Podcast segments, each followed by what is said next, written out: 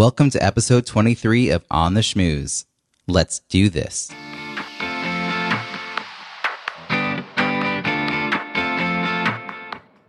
Welcome to On the Schmooze, the podcast that highlights talented people from different fields, explores how they built strong networks, and overcame challenges on their way to becoming successful leaders. Now, here's your host, Robbie Samuels. For over 30 years, today's guest has been challenging her clients to change old mindsets in order to meet the new challenges they are facing. She asks leaders thought provoking questions pushing them to find new ways to do old things, because she believes that if you ask great questions, you will get great answers. She's a change expert who has worked with senior leadership and middle management from a wide variety of in- industries, including financial institutions, healthcare, higher ed, and nonprofit. Her clients appreciate her ability to blend sound theory with a practical approach to complex issues, and they leave ready to apply what they've learned. As the author of or contributor to more than 15 books, she teaches and writes about the dynamics of change, delivering effective feedback, dealing with conflict, and building high performance teams. Her career began as a sales representative at Blue Cross Blue Shield Wisconsin. Just eight years later, she left the safety of an office job to become a professional speaker. She has certainly made her mark in this profession, becoming a certified speaking professional in 1993 the highest earned designation from the National Speakers Association.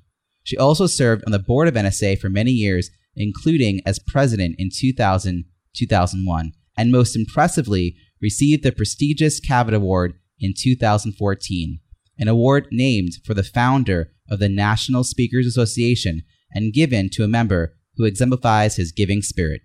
Please join me in welcoming Chris Clarke Epstein.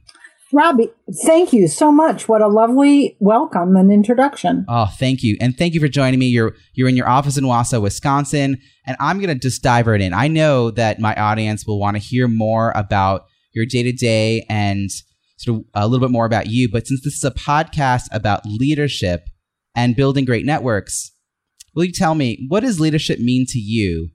And when did you realize you had the skills to lead?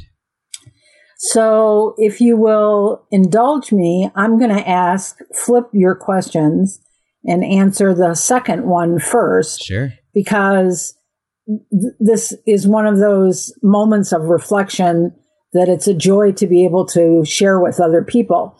Um, it also involves talking a little bit around my age. So we'll let people get paper and pencil if they want to do the math um, because when when I knew you were going to ask me this question, I had to think back to when I was 12 years old in 1961. So that is your mathematical clue, so everybody can figure out how old I am right now. Uh, so that was a, a long time ago in 1961, and in 1961. I was a Girl Scout and I had been a Girl Scout for quite a few years. At this point, I was getting into um, the more serious level of scouting where we were divided into patrols. I, I was a member of Troop 449 in Mount Prospect, Illinois, and I was a member of the Cardinal Patrol. And if you could see my badge sash, it had a badge that had a picture of the cardinal.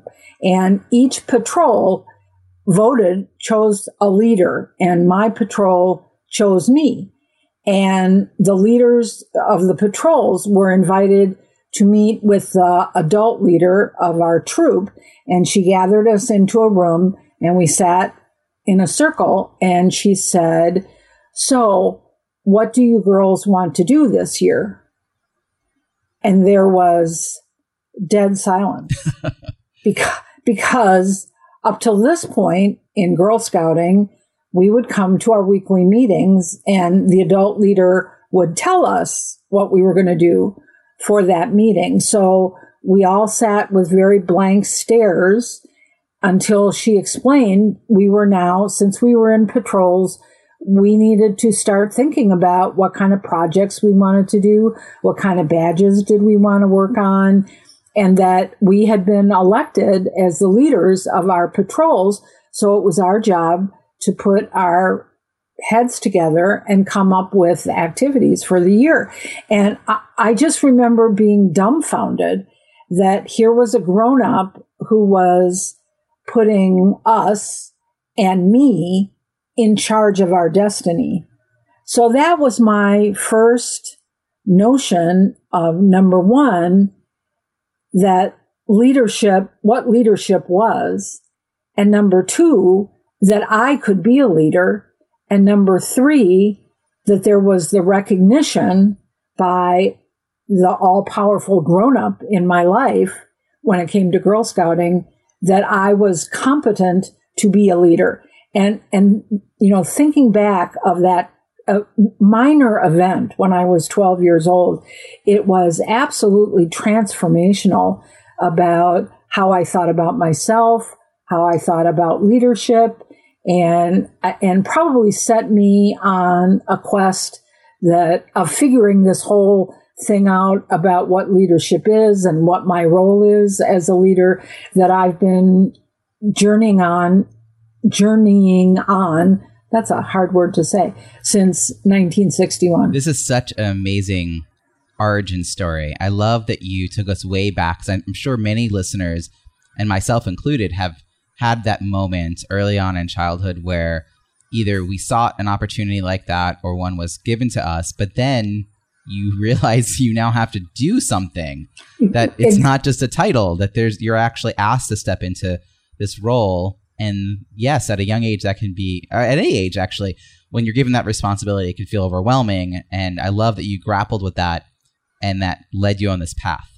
Yeah and here the other lesson that i think is so important and i i just like to share with your listeners or with our listeners now um, is is that those moments in a child's life, I, I'm sure that if my leader back in 1961, who was somebody's mom in, in the troop, I, am sure if I could track her down and if she's still around and, and say, do you remember when she probably would have no memory of that. It, it was a trivial encounter, mm. um, in her life it was transformational in mine. And I think it's really important for us to remember that leadership happens all the time in moments of encountering with our, our colleagues, our peers, strangers in a situation, and especially as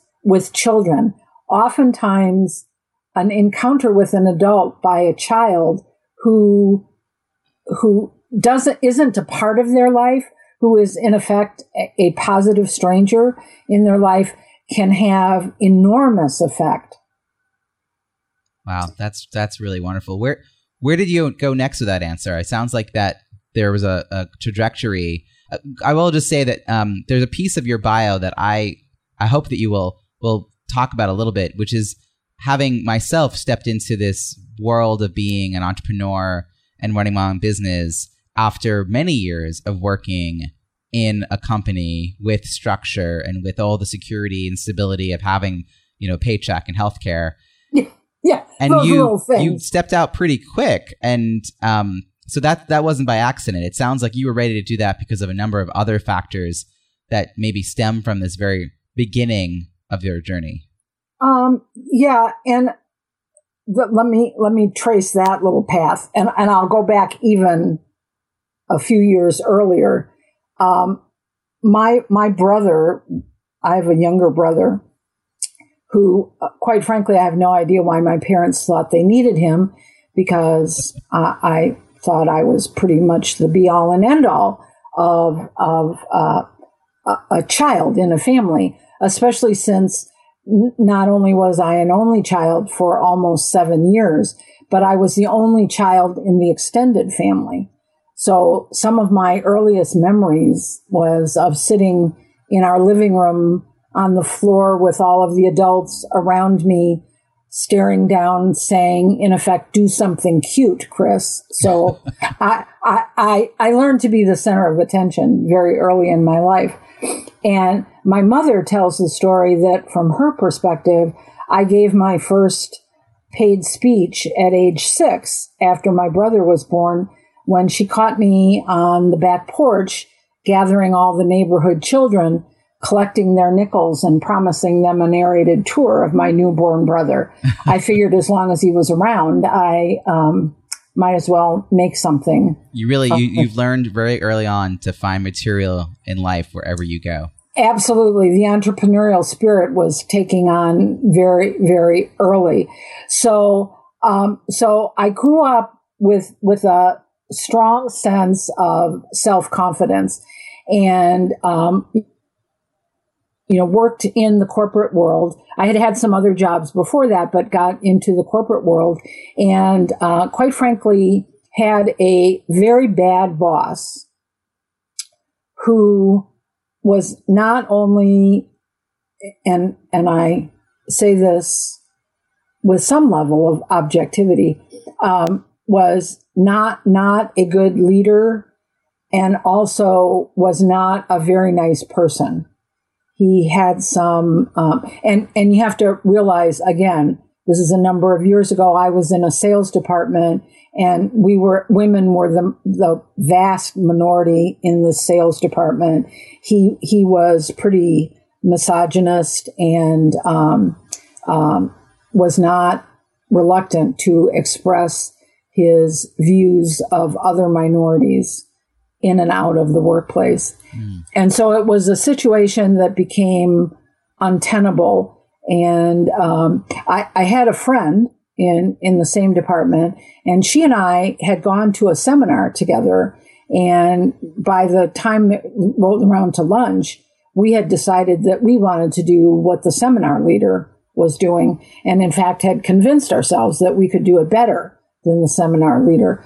So she and I together um, came up with a business plan of what we would do if we no longer worked for Blue Cross and um, started investigating and got involved a little bit with our local chapter of NSA and you know had dreams of, of doing this and then as so often happens in life and so often happens to um, prospective entrepreneurs um, Blue Cross decided that maybe I could find a way to make my living other than in their building.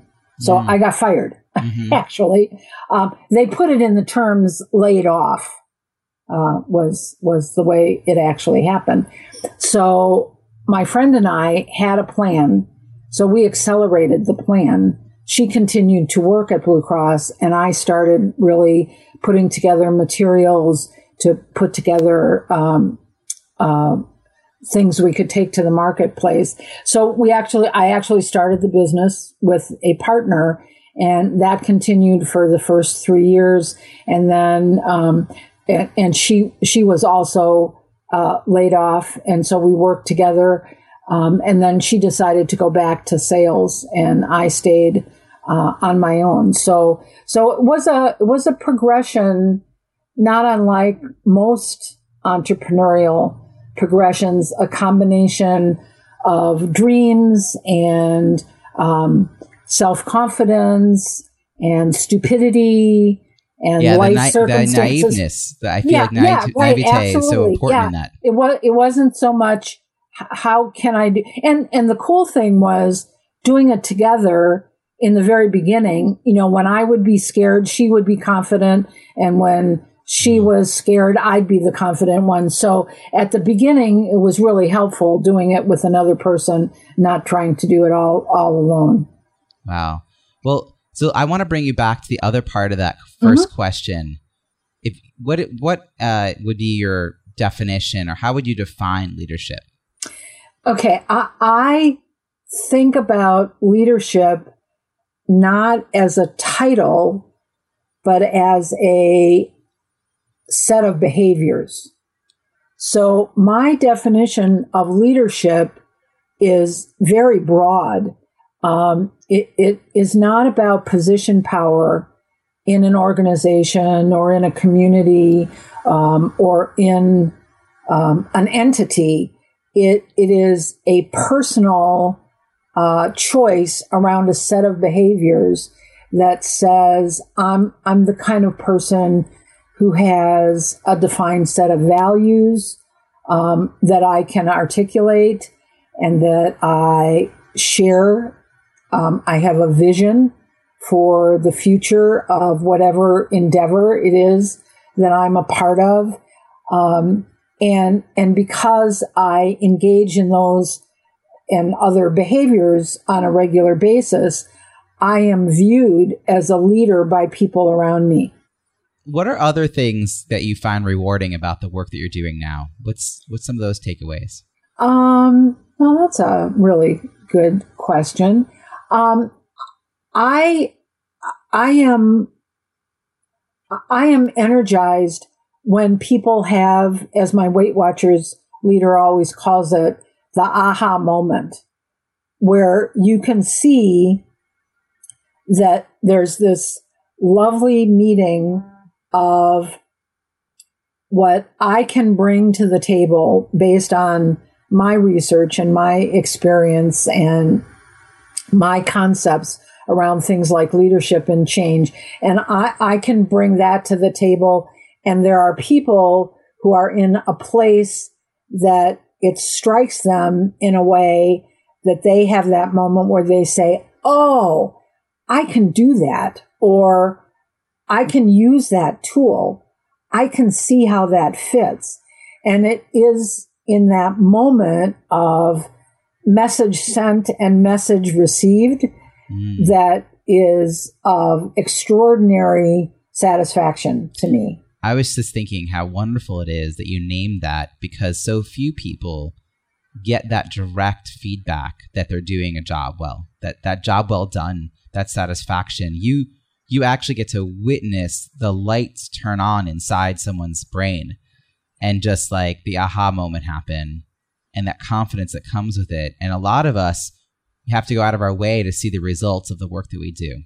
I know exactly. that when I was working in nonprofit doing fundraising, I had to make an effort to get to know people doing program work, working with the clients because our worlds felt very separate. Mm-hmm. And I think you know we need to, we need to see those aha moments in our work in whatever way we can, because that sort of feeds you. Then, right? Like you you keep working at it and you keep learning and keep growing because you know you can offer that to someone else. A- absolutely, it is. Um, I often use the metaphor of gardening, e- even though I want to be really clear at the outset that I am not a gardener. my my mother was a gardener. I think it skips a generation. Um, I, I I have I just have empty pots in the garage that had at one time plants that I was able to kill. So um, so so know, knowing that what what I talk about in terms of the work that I, I do as a uh, professional speaker and consultant and writer is I'm a seed planter. Um, my job is to understand the conditions surrounding the garden. Um, wh- what kind of soil, what kind of soil it has, how much rain it gets, how much sunshine it gets. And, and figuring that out says to me with those conditions, these are the kind of seeds that are likely to take root and flourish in that particular garden. And so my job is in anticipation of the work that I do.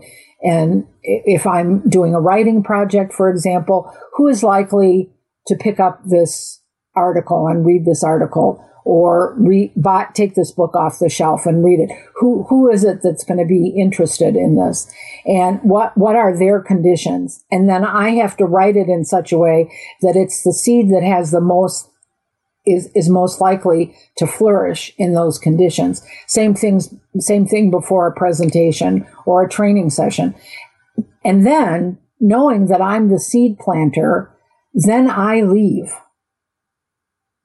because I'm not a gardener. I, I need to make sure that I have given tools to the people, the, the in this case, to my metaphor is going to run out pretty soon here.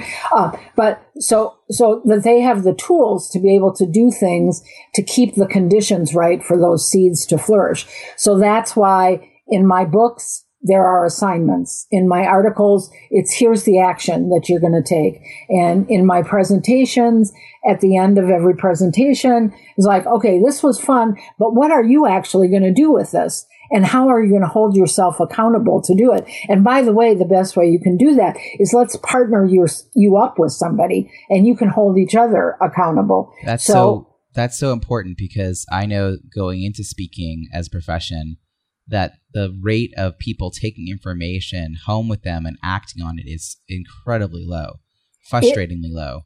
It's it's abysmal. In in fact, um, and this ties in with the change stuff that I do because what happens to most people is they try something new and it doesn't work perfectly. It's like, okay, I, I decide I decided over the weekend that I'm gonna I'm gonna really watch what I ate eat on on Monday, and I have a really healthy breakfast on Monday morning, and I have a pretty good lunch. And then my husband came home from the grocery store with a bag of Oreo cookies. And at three o'clock in the afternoon, I had four Oreo cookies. And now it's like, well, the nuts, I, am going to stop because that didn't work. So what happens is most people will try something new and they're not very good at it and then they quit instead of understanding that what really has to happen is I'm trying something new. I'm going to be bad at it. I'm going to keep trying anyway. And over time, I'll get better. And unless you have that mantra of persistence, uh, you, you might as well have not even gone to the seminar, quite frankly. Well, speaking of persistence, tell us a little bit about a challenge you faced at your work and, and how you overcame it. Um, well, and it fits with what we're we're talking about. Um, ironically, especially in the the speaking business, although a good part of our work that we do is in front of lots of people, literally hundreds and thousands uh, of people. Um, speaking is a truly lonely business. Um, you know, you generally speaking, you're traveling by yourself. You have these bursts of time when you're with lots of other people and then and then you're done and you're either back in your hotel room or you're on a plane going to the next place. So um, and and when you get to your office and you're doing that work um, many of us are solo practitioners. And um, so that's on one hand that reality. And on the other hand is many of us who do this work are extroverted personalities. So the way we know how we think or feel about any given idea or topic is by sharing it with another person, which is okay, except it's generally speaking you in your office. Now, maybe you have a responsive dog that you can talk to. I have an or, eight month old I bounce things off of. Yes, exactly. And and I have had times in in my business where I have had other people that I, I've worked with. In my office I've had staff and so then you have that. But by and large, it's it's solo and and it's easy to get off the track that you want to be on. There's lots of bright, shiny objects out there. Oh, yeah. So, gee, I, I, I should be doing this, but oh, you know, I could uh, podcasting. That that would be cool. Maybe I should learn about podcasting. In fact, I'm looking at the bookshelves in my office, and on one of the bookshelves, I have six books about how to do a podcast, um, which was for a while a bright shiny object. because I thought, oh yeah, that would be really good. And so I got the books and I read the books. I didn't actually ever produce a podcast, but uh, it, w- it was an idea for a while. I think that you've nailed it. There, that is a profoundly difficult thing to not have the person who's keeping you accountable to your own goals because right. every year. I think in your career, it's there's probably been more shiny objects than the year before because now there's all this new technology, absolutely, and new ways of communicating ideas and you wonder, do I have to do all of them? and you can't right. do all of them. Right. You definitely can't do all of them well. Um, I also think of that as um, it's the it's the shiny objects and it's also like squirrel, you know. Mm-hmm. Yes. Yeah. It's like yes. hard to stay focused and and also it, being a solo practitioner, we are having to sort of answer that for ourselves. And I also appreciate you naming being an extrovert because I am as well. And I having that feedback is really important, which is exactly part of going to the. Um, you and I met at the National Speakers Association annual conference, Influence 2016, and uh, what I I was looking forward to going there for my second year was meeting those colleagues to really uh, create those relationships and connect with people who are in those similar situations year round, so that I'm not just getting the once a year you know influx of ideas, but the accountability year round. And and it, it was great. I already made a few new connections that I've stayed in touch with for that. Absolutely. So your original question was, what was the challenge? And then implied is, so what did you do about it? Um, so about uh, four years ago, um, I entered into an accountability relationship with a colleague through the National Speakers Association, L- Lenora Billings Harris, and um, she and I uh, had had discovered we've known each other for lots of years, but we discovered that we both had a, an attraction to a bright shiny object um, webinars.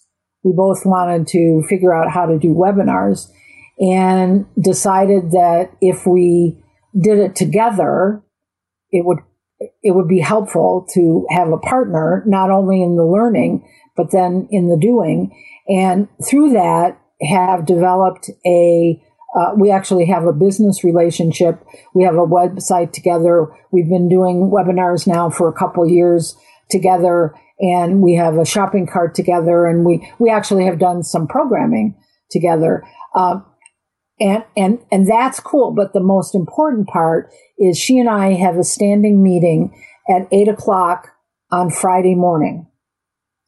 We get together over Skype, and it is to say, okay, last week you said you were going to. Here's the list of things. Did you do those things? Right.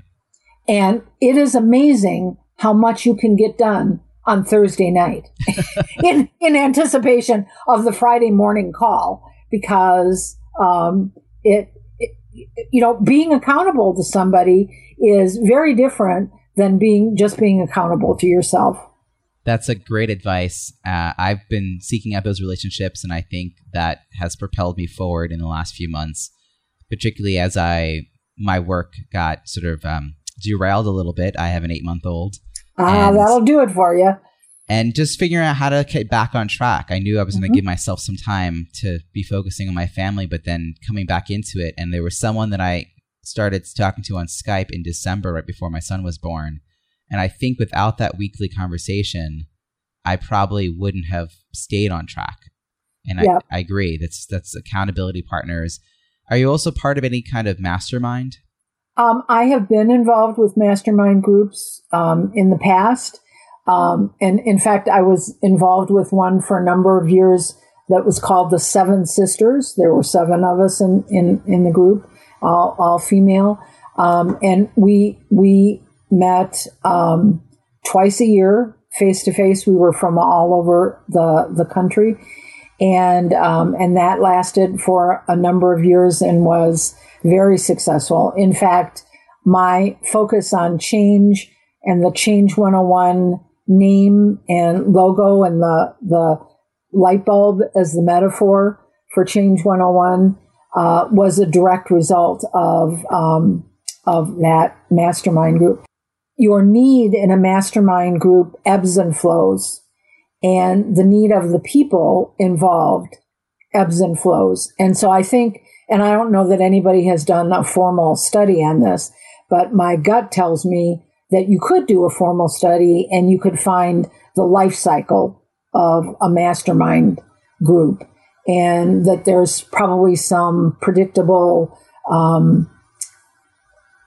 mar- markings in in those groups. So I think that um, I think it's important for people to to investigate the idea of mastermind and and be open to being part of one and and recognizing that um, setting it up in a way that works for the people involved and and it's really critical that you are involved with people who have matching values mm. um, who, and, you know, and pr- probably different areas of expertise and maybe different business models are helpful. but underlying values of how they approach the work is is really critical to to success. Um, one of the things that I found in both the mastermind and in the uh, relationship that Lenora and I have is that although the beginning of of the connection is business related, I, I would be very surprised if um, if you stay together for any length of time that you don't find that part of what you get out of the relationship is the personal connection right. of talking about personal challenges in addition to um, business challenges. In the last year, so I just want to switch gears a little bit. Mm-hmm. A common struggle for anyone who's striving for success is the fear of being wrong or making mistakes or failing. So, with that in mind, can you share a little about what you're not good at and how you've dealt with that? Um, no, yet another good question. This is probably why you do podcasts and do them so well because you have good questions. Um, I, I am I am not good at details unless I'm forced. I, I, I am, I am the, my person. I do Myers Briggs personality profiling. And although you can't use that as an excuse, you certainly can use it as insight. And, and one of the things that makes me tick is new ideas. I get really jazzed and really excited about new ideas. And once, once I've had the new idea and once I've, um, kind of figured out a way that I think the new idea could work or come to fruition, uh, and it gets to the point of just doing it, I am much less interested in that. And, um, and so, so re- recognizing that, um, in spades is, is one of the reasons that I realized that I needed that accountability partner. Yeah, I can see. Yeah, yeah, because you know, because she's she's like, well, you know, you said you were going to, and and did you? you know, yeah. so that that is that is really um, and and I, I I remember for a number of years saying that my perfect job would be to take telephone calls when I was in my pajamas in bed, where people would call me and say, "Here's here's the situation that I'm facing. What would you suggest that I do?" Yeah. and I, and I thought, yeah, you know, I could I could come up with a couple ideas and then say, and the bill is in the mail. Right, but the, and, the doing, the doing, yeah, particularly right. when you're you're the business, so you have to either do it or delegate it in a responsible way. Right. And, exactly. Right. Yes. So so that that holds on. Well, so kind of going with that, to be recognized as a success in your business takes a lot of time and dedication, both in the way you're working, but also it impacts life outside of the office. With that in mind, what does self care look like for you? Um, I I surround myself with people and do business with people I really really like. Um, which and and this has been sort of a, a, a joke in NSA terms. Um, I, I do a lot of work with my family members. Uh, my daughter Miriam is my very best editor for my writing.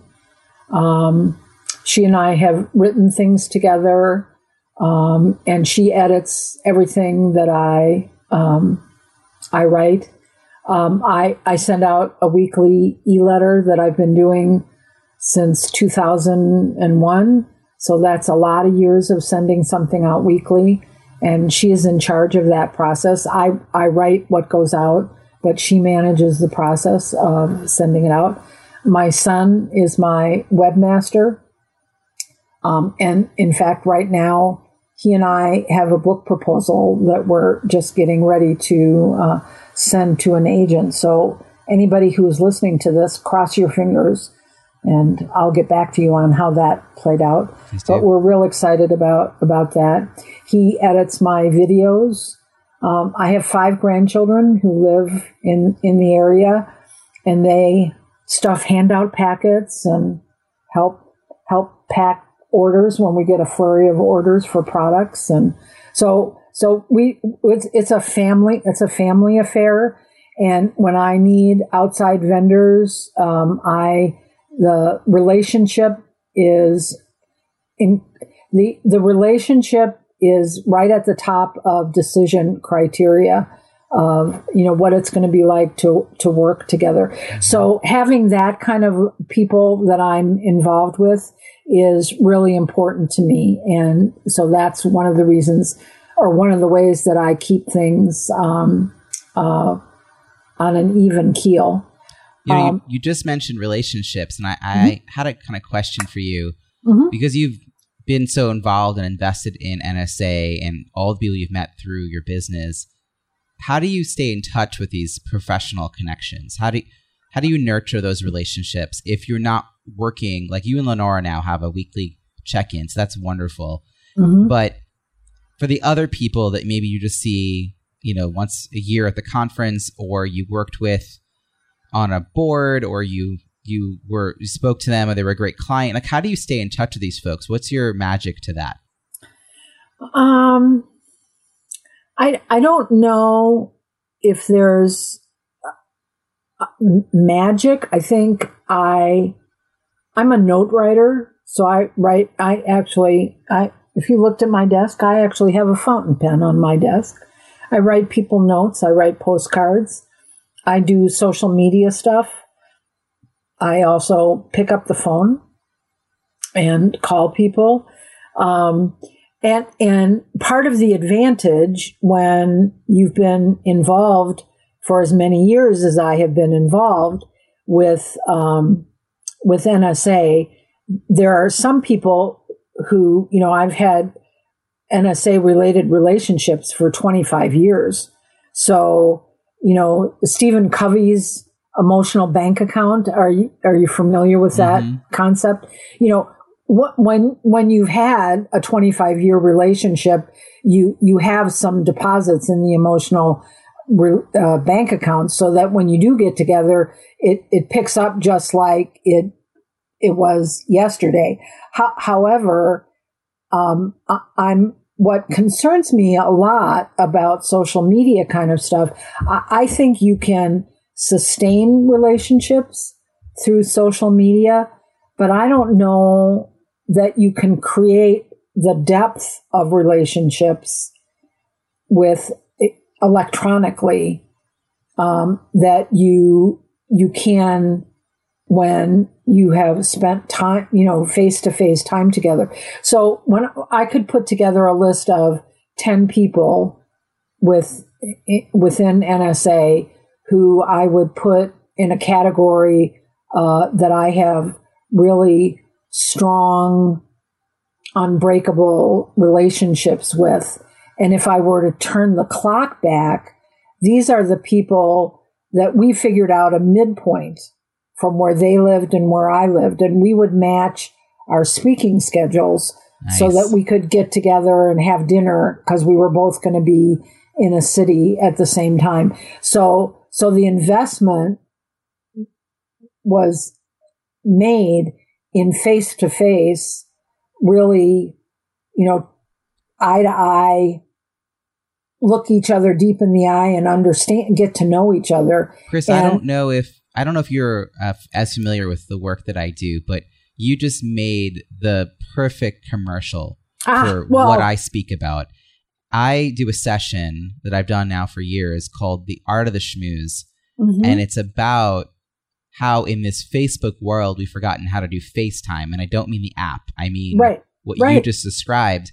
And that the value of those those moments in person cannot be replaced by any kind of super highway technology, which I love the technology. I, I love the way that it allows us to communicate and stay in touch, but it's the in person that is so meaningful and that's where the relationship really grows. And I love this idea that you purposely made an effort to have those dinners happen and that that was yeah. an effort on both your parts. Right. If you were to go back in time to your let's say when you were 25 years old, is there some advice that you would give yourself to encourage you to build a strong supportive network? Um, I'm I'm doing a little mental sort at 25. Um, I would try to tell myself that the time is going to go so fast that putting things off and tr- trying to uh, convince yourself that you got all the time in the world to do all the things that you want to do is um, is is not true. That you know, s- seize the day. Uh, maybe I'd sit myself down and and say, watch Dead Poets Society, and, and, and, and do a little bit of carpe diem uh, with with yourself. Um, I I don't. Tw- Twenty five seems it, like you, you have, and, and it's not that you don't have lots of time, but it's going to go faster than, than you imagine. So, so take the risk, take the chances, um, enjoy the moment. Oh God, I sound like this old person. but it's but important. Think, it's important things to hear. And I think for those of us that are earlier in our careers, it, the advice is still true. We have mm-hmm. to be in the moment. Yes. And yes. not put things off. And you know, make sure you're acting on your bucket list and not just writing it. So exactly, exactly, and and and savor the moments because that's all life is is this series of little moments. So, so, when you're in the moment, be in the moment. So I have a I, my last question. This has yeah. been such an incredible conversation. And I was just thinking, I, you know, for a lot of the people I interview, this is a theoretical question, but for you, we're actually going to see each other a year from now. So my mm-hmm. question is, if we were to meet a year from now, which we will, at the conference, and you were telling me what a great year it has been, what accomplishments would we be celebrating?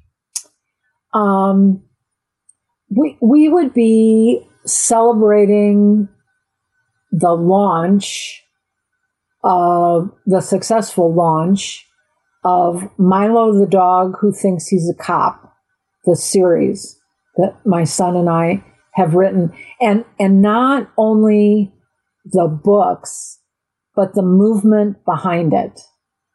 Um, because I think I, I, I believe that Paul and I have come up with a an idea for young children who are venturing out into what is an increasingly scary world with parents who want to do the best for their children and communities that want to do the best for their children and don't exactly know how to prepare those very young children in a positive, not fear based way. And I think we've come up with uh, an idea and a process for doing that. So I, I want a year from now for us to be saying, and look what's happening.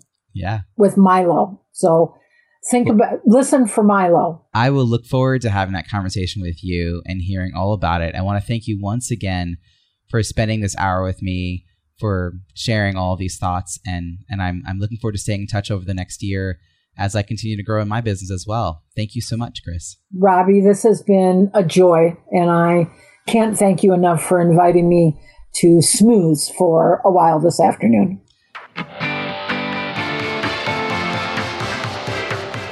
I hope you enjoyed that interview with Chris Clarke Epstein. Such a pleasure to speak with her and learn about her leadership journey. What is your key takeaway from our conversation? Something you'll put into action this week that you'll benefit from for years to come. One of the things that really stood out for me is how a minor event when Chris was 12 years old was absolutely transformational for her. For that adult who was recognizing Chris's leadership potential, it was likely a trivial moment, but It clearly had a profound impact on Chris and led to her lifelong quest to understand what leadership is and what her role is as a leader.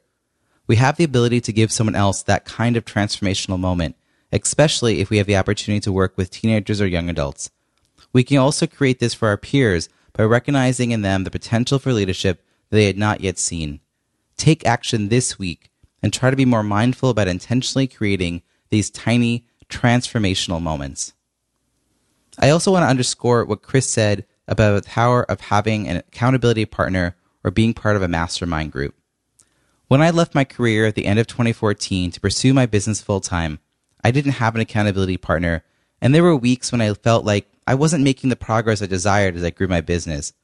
A year later, I connected with an accountability partner that I chat with each week, and I felt much more control of my business goals. I loved what Chris said about how much she can get done Thursday night in anticipation of her Friday morning call with her accountability partner. That is definitely true. And that external accountability is just what many of us need to stay on course and meet our goals. Who in your life would be a good fit for your accountability partner? While their business model and product can be very different, as Chris said, you'll want to be sure you have shared values. Chris clearly knows the value and importance of face to face time. I really appreciated the lengths that she and her colleagues go through to coordinate speaking schedules so they can meet for dinner at a location that is a midpoint between each of their homes. While social media does allow us to keep tabs on each other, it is not as helpful at deepening relationships. For that, we still need to spend time in person. That's also the best way to establish a strong relationship. If you're nervous about networking, I suggest you check out my shorter solo show episodes for tips and techniques to help you make the most of in person gatherings. Of course, there's meeting people and then there's keeping in touch. That's often harder in practice than you'd think. To help me manage my most important relationships and the ones I hope will become significant, I use Contactually, a robust CRM perfect for managing my professional network. As an affiliate for Contactually, they are offering my listeners a free 14 day trial, no credit card required. Let me know if you sign up for the free trial and I'll help you get set up for success. Visit contactually.com slash invite slash schmooze for more details. That's contactually, C O N T A C T U A L L Y dot com slash invite slash schmooze, S C H M O O Z E. And for your convenience, I'm going to add the link to the show notes at ontheschmooze.com. Look for episode 23. Well, we've done it again. We've reached the end of another episode. Thanks for listening to On the Schmooze. I want to sincerely thank all of you who have already subscribed and left a rating and review on iTunes. By subscribing and leaving a rating and review on iTunes, you're helping this podcast get discovered by more listeners. Will you subscribe and leave an honest rating and review? Include your Twitter handle in your review so I can give you a shout out. It's easy to find our iTunes page at itunes.ontheschmooze.com. That's schmooze, S C H M O O Z E. Thank you in advance, and I look forward to connecting again next week when I'll be sharing how I became a solopreneur, but I'm not out on my own. Until then, have an amazing week.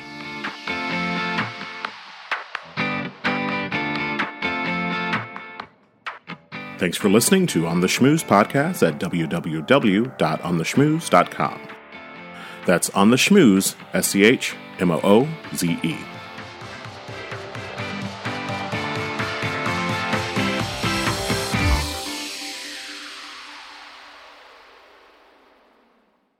This podcast is heard along the Marketing Podcast Network. For more great marketing podcasts, visit marketingpodcasts.net.